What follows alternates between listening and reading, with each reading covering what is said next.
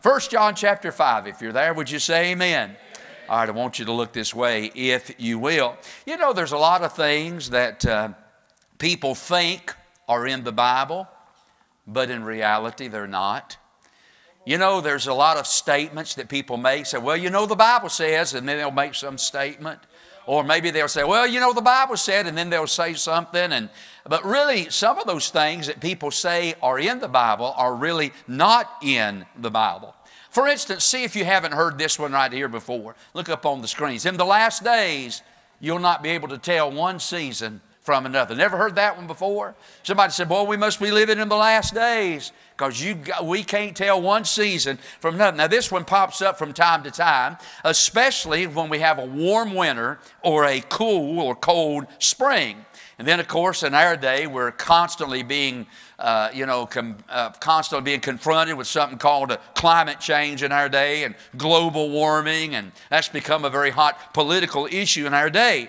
But you know something, really, that statement's not in the Bible. There's nowhere in all the 31,000 plus verses of our Bible that says in the last days. You won't be able to tell one season from another. But let me tell you what the Bible does say about that. Look at this verse right here. While the earth remaineth, while the earth remaineth. Let me put that in Forsyth County language. While there's a world. Can I have it? Amen. While there is a world, while the earth remaineth, seed time and harvest, and cold and heat, and summer and winter, and day and night shall not. Don't sound like that's in the Bible, does it? God said, as long as there is an earth, there's going to be a summer, there'll be a winter, there'll be cold, there'll be hot. I get it. Our, our, our world goes through, uh, uh, goes through uh, certain seasons and certain periods of time. I get all that, but I don't think our world's getting ready to come to an end simply because of something called global warming. Do you? No, sir, not on your life. In fact, let me go ahead and just set your mind at ease about all that. If you think the world's getting ready to come to an end, this earth that we're living on, if, if things stop today, it's going to last another thousand and seven years. There's a seven year tribulation period this earth's got to go through. There's a thousand year reign of Christ, millennial reign of Christ. This earth ain't going nowhere for at least a thousand and seven years, regardless of what the politicians or the meteorologists have to say. So I say, let's go out this coming Earth Day, April the 1st, and burn a tire. oh, yeah, it's not in the Bible, friend. Uh, you know, in the last days. What about this? Here's another one that people say. Well, you know, the Bible says God helps those who helps themselves. Can I tell you something? I've heard that all my life, but that is not in the Bible. In fact, let me tell you this just the opposite is taught in the Bible. God doesn't help those who help themselves. God helps people who realize they can't help themselves. Can I have an amen? Can I stop and say, as long as you and I think that we can do something to help ourselves, we're excluding God from our lives. But when we come to the end of our rope and we realize there's not a good thing in me whatsoever, I can't do anything to lift myself up by my own bootstraps, there's a God in glory that says, okay, now that you're at the end of your rope, brother, I'll tell you, I'm not at the end of mine. I'll step in and help you. God doesn't help those who help themselves. God helps people who can't help themselves. Can I have an amen? That's the reason in Matthew chapter 5, in verse number 3, we read this Blessed are the poor in spirit, for theirs is the kingdom of heaven. God said, when you realize how broke you are, you're a good candidate to go to heaven. Can I have an amen? All of those things that people say are in the Bible are not necessarily in the Bible. However, there's some stuff in the Bible that some people think is not in the Bible.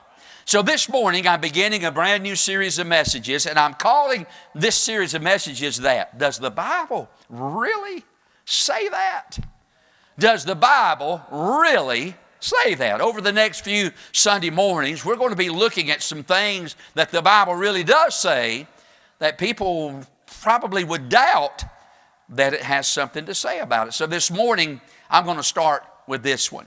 Does the Bible really say that there is a sin unto death? Does the Bible really say that there's a sin unto death? Is there something that you and I can do that will bring certain death to us? Now, I got to stop before we go any further and say this. You know, really, all death is caused by sin.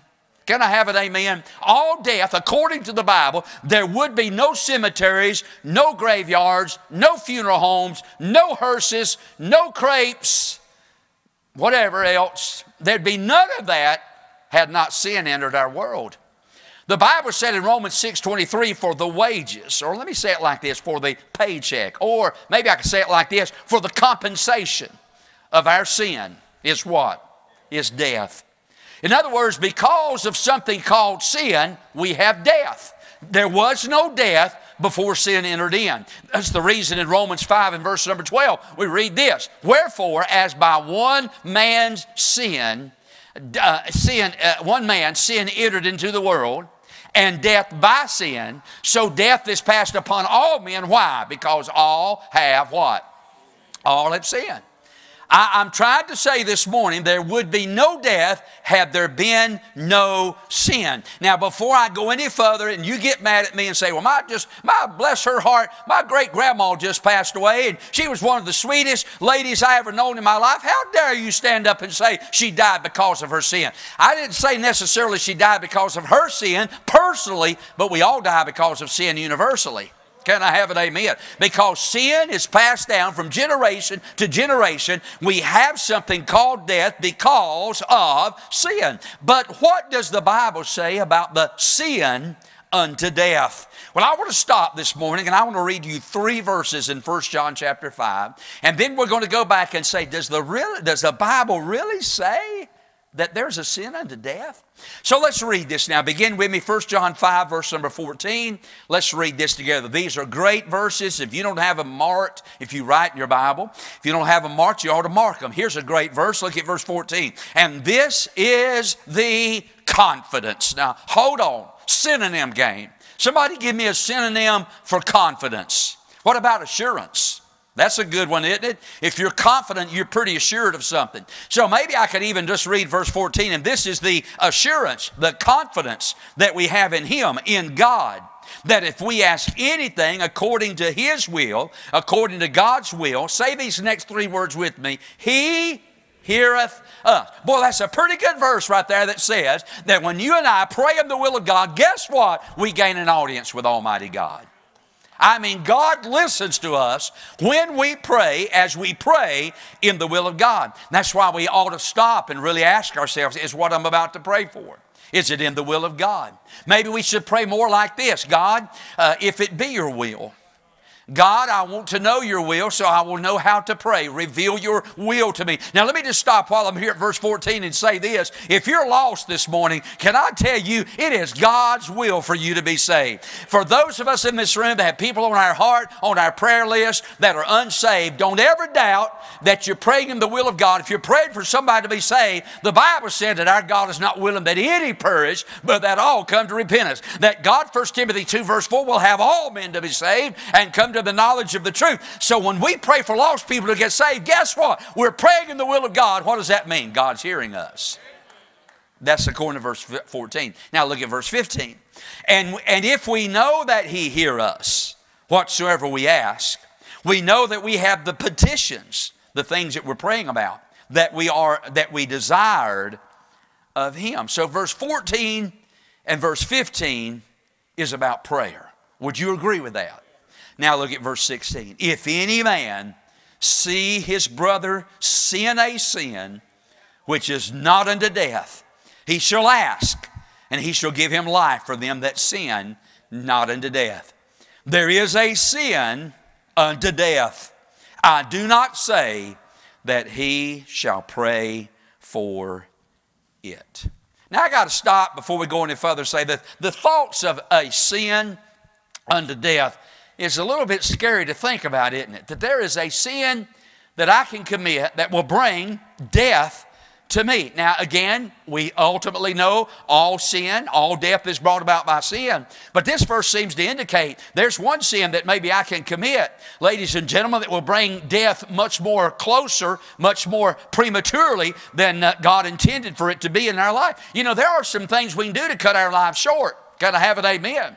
Uh, God may want me to live a long life, but I can go out here and live and partake of things and do things uh, that are totally against the will of God for my life, and I can shorten the span of my life. And this Bible seems to indicate, verse 16, that there is a sin that I can commit that will bring death sooner than it maybe would have come. Now, this portion of scriptures, I said a moment ago, is about prayer. It's about prayer. Verse 14, verse 15, and then in verse number 16, it talks about asking, asking. So we understand really all three of these verses are about the subject of prayer. Now, it's important for me to stop and just remind you that there's more than one kind of praying that we do. More than one kind. Look up on the screens. In 1 Timothy 2, verse 1, the Bible said, I exhort therefore that first of all, here we go now supplications, prayers, intercessions, and giving of thanks be made for all men.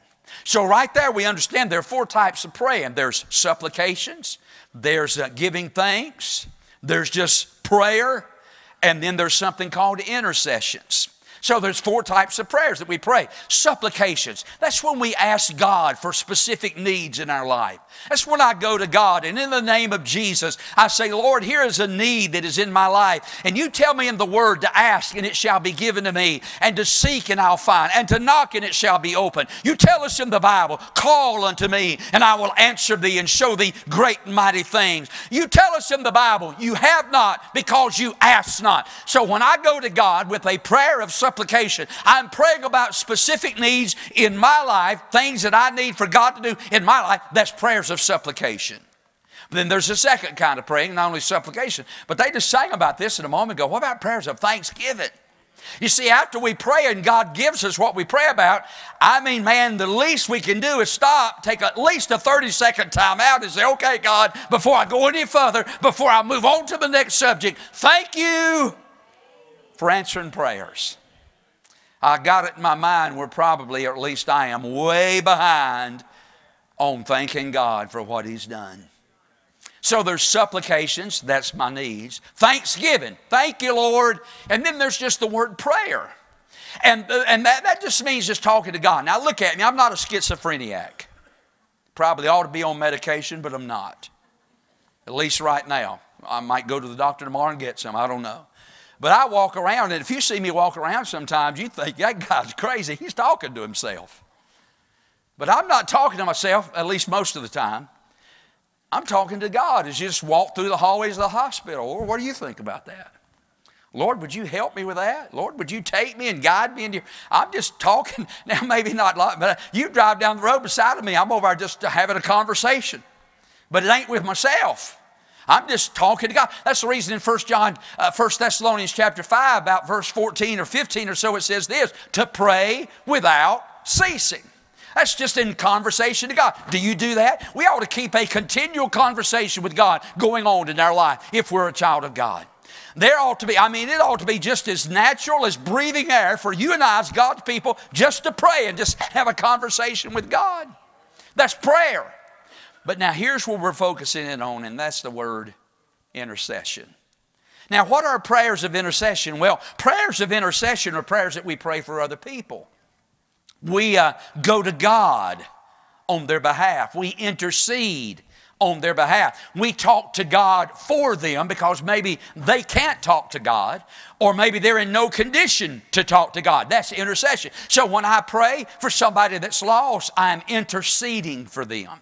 When I pray for somebody that's uh, maybe the sick, I'm interceding to, uh, to God for them. Prayed any intercessory prayers lately? Why, that's what this passage then is all about. We are praying for people, but not just any people, but people specifically that are uh, brothers and sisters in the family of God who have gone out into sin. That's what this text is all about. That's what the sin of death is all about. It is for a child of God because he said in verse 16, if any man see his brother. Now, we're not talking about somebody outside the family of God, we're talking about somebody inside the family of God. The sin of death can only, the sin unto death can only be committed by a brother or a sister in the family of God. That's right. And when we and when we, we understand this happens, then what do we do? We pray for them. Now, unfortunately, there's not a one of us in this room who don't know somebody who used to serve God and live for God, but they've turned their back and they've gone back out into sin. There's not a person in this room that don't know somebody who falls into that category. In fact, I could stop the sermon right now and say, All right, think of somebody. And you'd probably say, Somebody. How about several somebodies? Somebody used to sit on the church pew or the seat there beside of you. Somebody used to sing in the choir. Somebody used to teach a Sunday school class. Somebody used to run a bus route. Somebody used to take up an offering. Maybe even some of us can think of people who used to preach the Word of God, but they no longer preach. In fact, they're no longer, not only no longer preach, they're no longer even in church anymore. I was in Walmart not too awful long ago, and thank God for Walmart. What would we do as God's people without Walmart? And I ran into a man that I used to preach revival for. I preached several revivals for this man that I'm talking about, and he was, he was a good man. He loved God and had a good church. I held several. When I say several, I'm talking five or six revivals for this man. And one day he just resigned his church, left his wife, moved in with another woman. And to this day, that guy's still living with that other woman. When I saw him in Walmart the other day, he acted like he didn't even know me. I walked up to him, how you doing, man? I hadn't seen you in a while. He acted like he didn't even know me. Like, I, uh, who, who are you? We all know people like that. People that love, used to love God, serve God, but now they've thrown all that aside and they're living a life that is totally contrary to the, to the will of God. John says here in this text, you know what we better do? We better pray for people like that. We need to pray for them because, listen to me now, if we don't pray for them, there'll come a time when we can't pray for them. I didn't say that. John said that. Now you say, Preacher, that sounds a little bit contradictory. Look again at verse 16. Here's what we read. The Bible says in verse 16, if any man see his brother sin a sin which is not unto death, he shall ask, and he shall give him life.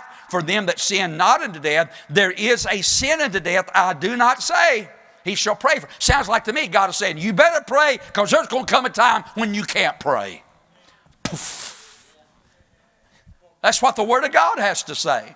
If we see somebody that is messed up, boy, you better take it to God in prayer because there may come a time when God says, don't pray for them. I, I'm not listening to any more prayers to them. And when that happens, they have committed the sin unto death.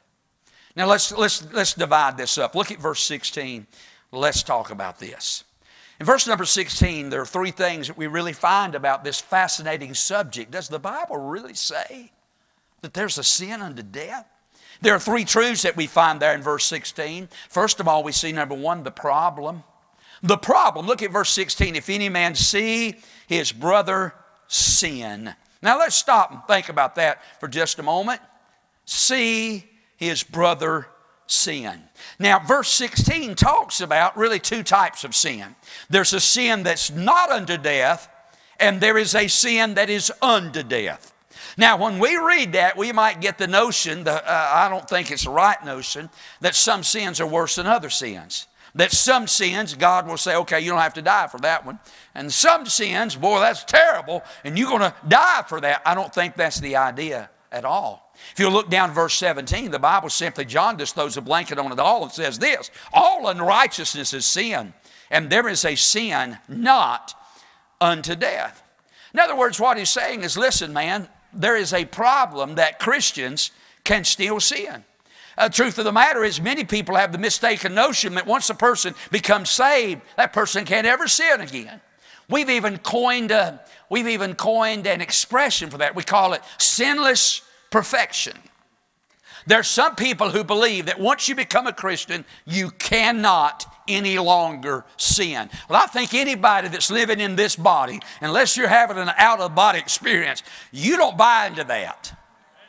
There's no such thing in the Bible taught as sinless perfection. I met a man one time who told me he hadn't sinned in over 20 years. I said, Man, put her there. I want to shake your hand. I hadn't sinned in the last 20 seconds. 20 years, he hadn't even sinned. You know, the Bible said this same book in a few chapters earlier says this if we say that we have not sinned, we make God a liar.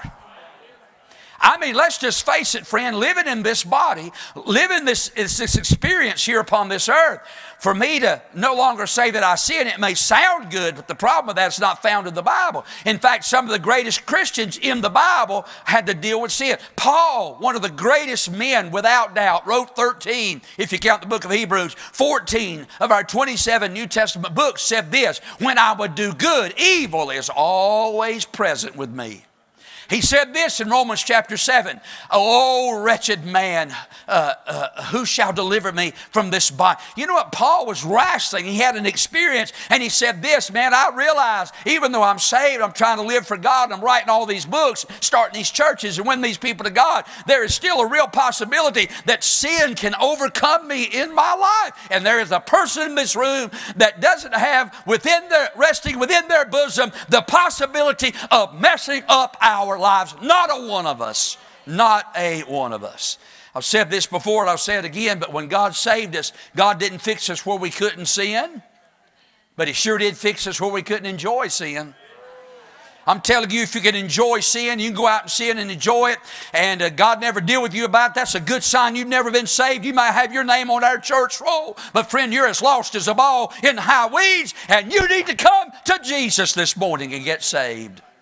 But He did fix us where we could not enjoy sin.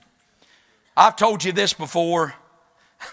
I'm full of these things this morning. Can I say this? I thank God for my arms. They're always by my side. I thank God for my legs, for the support they've given me all through the years. I thank God for my fingers. At least I can count on them. You want more?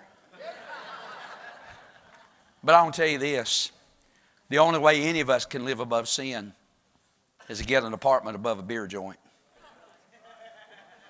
We all sin. There ain't a one of us in this room that does not sin. And the problem is this not only can we, can we sin, but the problem is that we do sin. Now, let me say this if you're a child of God, that ought to be the exception and not the rule of your life. Can I have an amen? If you're a child of God, it ought to be the exception and not the rule of your life to sin. I've said this before, and I, again, I'll say it again, but getting saved won't make you sinless, but getting saved sure ought to make you sin less. Can I have an amen? There's a problem here, and that problem is if we're not careful, we can become overcome by sin. But not only is there a problem, but want you look at verse number 16, there's a possibility. And that possibility is this that there exists a real possibility that even a child of God can be overcome by sin. As I said a moment ago, John here says in this verse, to those of us who have not been overcome by sin, here's how we should handle those who have been overcome by sin. In other words, he goes in verse 16 and he says, Okay, if any man see his brother sin a sin, which is not unto death. Let's just face it, living in this world that you and I live in, there's a strong possibility that we may sometime another see a brother or a sister in the family of God commit some kind of a sin. I never will forget one day that I was, and this tells you how long this has been, because I don't even think there's any Winn-Dixies around anymore. But I was in Winn-Dixie one time, and my wife had sent me to the store. I get a li- she give me a list. I don't know how you men are, but when she gives me a list, man, I go right by that list. I'm not coming home with a bag of Doritos and extra can of Viennese sausages. I mean, I'm going by the list. So I had my cart, I was, and I turned that aisle and started down another aisle, and there coming up the other aisle was a Sunday school teacher in our church with beer in his buggy. You know what I did? I seen a, I seen a brother sin there exists a strong possibility that as you and I live in this world and just mull about our everyday business, that we can see a brother sin a sin. Let me say two or three things about that. Look in this text. First of all, notice the observation. If any man see his brother sin a sin. Now, notice John didn't say, if any man hear his brother sin a sin. John's not talking about a gossip. He's not talking about a rumor. He's talking about being an eyewitness and not an ear witness. You picking up what I'm putting down? He's saying here in this text now, there's a strong possibility you might see. We don't go by ear witness, we don't go by rumor, by gossip, but we can see a brother sin a sin. You know, one of the most dangerous, detrimental things to our church and to the testimony of any Christian individual is the spreading of rumors and gossip in the church telling somebody what somebody has only heard or what maybe they heard somebody else say. That's dangerous, friend. Many of people's lives, innocent people, have been hurt and destroyed because what somebody else has repeated that they only heard from somebody else. Let me tell you something really, gossip is, is, is two sins. The first sin is the sin of commission because we're gossiping. And the second sin is the sin of omission because we should be praying instead of gossiping. So when we gossip, we do something we ought not do. That's the sin of commission. And we're doing something, we're not doing something that we should be doing. That's the sin of omission because we're gossiping about it. Let me give you four truths this morning to ask yourselves when you hear something. Number truth number one, have you seen this or just heard this? When it comes to gossip, have you seen it or have you heard it? Boy, that would clear up a lot of stuff, wouldn't it? Well, I didn't see it. So therefore, I don't feel qualified to talk about it. Number two, have you already talked to God about it? Boy, that would cut down on a lot of gossip, wouldn't it? Somebody say, "Well, uh, did you hear what so and so did?" No, but before I you tell me that, uh, have you prayed about this? Boy, that stops some. What about number three? Have you talked to this brother or sister in question about it? Have you gone to the person that, you, that you're hearing this about? I'm telling you, it's going to stop. What about this? Has God told you to tell me that? Boy, it's good to be back, ain't it? Yeah.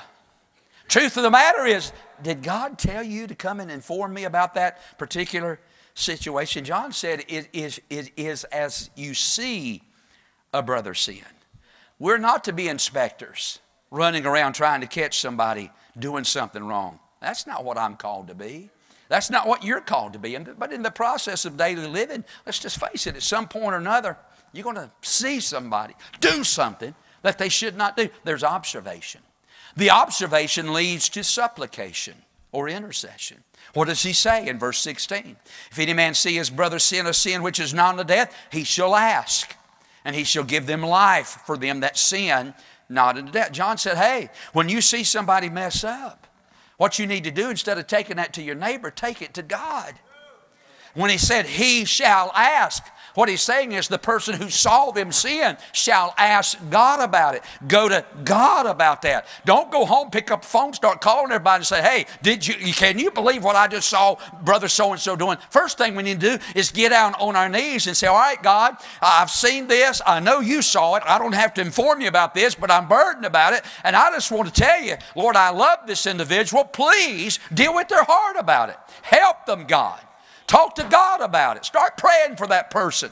He shall ask, he shall intercede on the behalf of that sinning brother or sister. While I'm here, let me just say a word to all of our Sunday school teachers in here. Sometimes I think we're all too quick. Somebody gets out of Sunday school, and the first thing we want to do, we'll take their name off the list. I think instead of maybe putting, taking their name off the Sunday school list, we ought to be adding their prayer to the prayer list, adding their name to the prayer list and pray that God will give them their zeal and zest back uh, that they once had for the things of God, to restore their testimony, their effectiveness to God. There's, there's the possibility, there's observation, and then there's supplication. And then look at verse 16, there's restoration. What does he say? He shall ask, and he, God, shall give him life for them that sin not unto death. What does that mean? We pray to God, and God will at least give them the opportunity to get that situation right in their life. That's restoration. You see, our main job and responsibility toward them that sin, look at me, is not condemnation, it's restoration. You've heard this before, but how many times have you heard somebody say this? Well, we shoot our own wounded. Person goes out, gets messed up, gets into sin. First thing we want to do, start running all over the place, tearing them down. Well, I know they weren't real to start with. I know they didn't. Can I tell you something? It ain't but a thousand wonders we all ain't been caught up in a mess. So instead of condemning somebody, you ought to first of all get in a prayer closet and thank God it hadn't happened to us. Can I have an amen? And pray and ask God to restore them, give them the opportunity to get right with God. That's what we ought to do as God's people. If I were to mention this man's name, his name is James Caughey. And it's not C O F F E Y, coffee. It's like C A U G H Y, James Caughey. Most of us in here have never heard of him, but I tell you, he was a mighty man of God back in the 1800s. In fact, James Caughey is the man who led William Booth, who was the founder of the Salvation Army. He's the one that led him to the Lord. He was, he was a genius. I say genius. He was a man that had the ability to reach people. He could just reach people. He could help people and reach people that had gotten out of God's will and reach people that were unsaved. Somebody asked him one time, Why are you so successful? I don't understand. I try to do the same thing. I don't have near the results that you have. Why are you so successful? And here's what he said Knee work, my friend. Knee work. And can I tell you something? If we're ever going to get that crowd back that's going away, look at me. It's going to take some knee work, my friend some knee work. So there is the problem, there is the possibility, but now we come to the meat of it. Look at verse 16, there's the peril. John says this in verse 16 there is a sin unto death. So we see them sin, we need to take it to God and not to others. Pray, God, give them the opportunity. God, deal with their heart. Help them to get right with God. Please, Lord, touch them and help them. And we take it to God. And then there may come a time that God will say, okay, I don't want to hear anything else about it. They've crossed the line. They've, they've rebelled. They refused for too long. I have turned them over to the devil for the destruction of the flesh, that their spirit may be saved in the day of the Lord Jesus. And if you're wondering if I'm quoting King James, it's 1 Corinthians 5, verse 5. Now look at me. Let's try to piece all this, together and wrap it up. The sin unto death is not just a one particular sin. I think it's more of an attitude than it is an action. You know what? Here's this guy that goes out and falls into sin. God's people begin to pray for him. God's people beg God to touch his heart, her heart, help them get back right with God. We know automatically, listen, sin in the life of a child of God is no light thing. It should never be taken lightly when sin enters our life.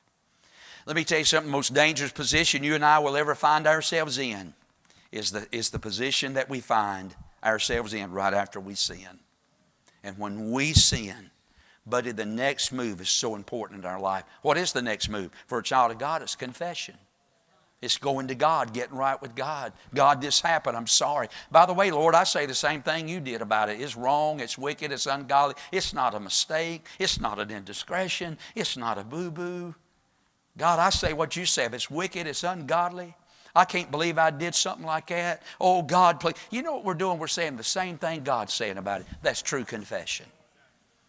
But here's an old boy that God gets out into sin and the church begins to pray. People are praying for him. We know that God, when sin enters into the life of a believer and they do not confess it, God immediately springs into action because he knows that sin's going to hurt us. So he does two things. Let me wrap this up. Here's the two things. Look at this verse right here. God said, As many as I what? Not hate, but as many as I love. What do I do? I rebuke and chasten. So, what does God do? Well, when a Christian goes out into sin, the first thing that God does, God speaks to them. God has a preacher. God has somebody in the Sunday school class, a Sunday school teacher. God has a fellow believer that'll go and speak to them, confront them about that sin. God speaks. But if speaking don't work, then spanking will work. That's the reason he said, I rebuke, that's speaking, and do what? And now there you can't deny there's something in our Bible called chastisement. That's the reason over in, in the book of Hebrews, chapter 12, and verse number 6, we read these words. The Bible said, For whom the Lord loveth, as many as I love. God doesn't hate people, God loves people. And when people in God's family start to mess up, and they're going away from God and they're moving towards sin and they're moving back out into the world, God speaks to them. God has a preacher to stand up, preach a message on backsliding. I never will forget one Sunday morning, this old boy rode into church down at the former location. He is as backslid, as cold as God, on, as a hound's tooth, or the other side of the pillow. Man, he was out of the will of God. And that morning, I mean, I didn't know he was even coming that morning. I had no idea he was coming. And I preached out of Psalms 137 on backsliding believers. That guy hadn't heard me preach one time since I preached that message. Can I tell you something, friend? God had a word for that gentleman that morning. And that man rejected that word. And I want to tell you something, friend. There is a sin if you keep rejecting and rejecting and rejecting the Word of God. God will say, That's enough. You've gone too far. And then He will say to you and to me, Don't even pray about it anymore. You say, Preacher, where's that at in the Bible? I'm glad you asked. Look at this verse right here Jeremiah 6 17. Also, I set a watchman over you, saying, Hearken to the sound of the trumpet. But they said, We will not hearken. And then there's a verse right under that that says this God says, Therefore, do not pray for them, for I will not hear you. It is sad indeed when a Christian goes away from God and gets back out into sin. And God sends a preacher, a teacher, a Christian, a fellow believer by to confront them about it. God begins to chastise them, deal with them about that sin, and they keep on going farther and farther and farther away. God will say to His people, That's enough. Don't even pray for them anymore. They've gone too far. And God will turn them over to the devil. God will lower the hedge. You know, the devil has to get permission from God to do anything to God's children. You know something I love, and I'm not going to whoop everybody, but I don't want nobody whooping my children but me. If you whooped them, we'd probably have a real problem. I don't even, I don't even want nobody whooping my dog but me. And God will not whoop the devil's babies. But God sure will whip His own. And when you and I go away from God and God deals with us, and we just keep on drifting and drifting, wait a minute, I know what you're thinking, but preacher, I know so and so. They've been out of church 25 years. They're drinking Bud Dummers, Miller Low Life, smoking weed, cutting grass, snorting meth. They're living with five women. And you mean to tell me, no, friend, not everybody who says they're saved is really saved. In fact, I'm going to tell you something. There's a whole lot more people who are not saved who say that they're saved than are saved who say that they're saved. If a man can continually and continually drift and go away from God, and the church pray and beg God to step into that situation, and God doesn't do anything, that's a good evidence they ain't never been saved to start with. God won't whip the devil's babies, but He sure will wear the daylights out of His own young'uns. And if you're truly a child of God, friend, and you're starting to turn your back and go away from God, I beg you in Jesus' name this morning, you better, you better get that right with God because sin in the life of a child of God is no laughing matter. Can I have an amen? Does the Bible really say, oh, yeah, friend, the Bible really says that a Christian can go so far that God will say, that's enough. Don't even pray for him anymore. How sad. Let's bow our heads. Father, I pray.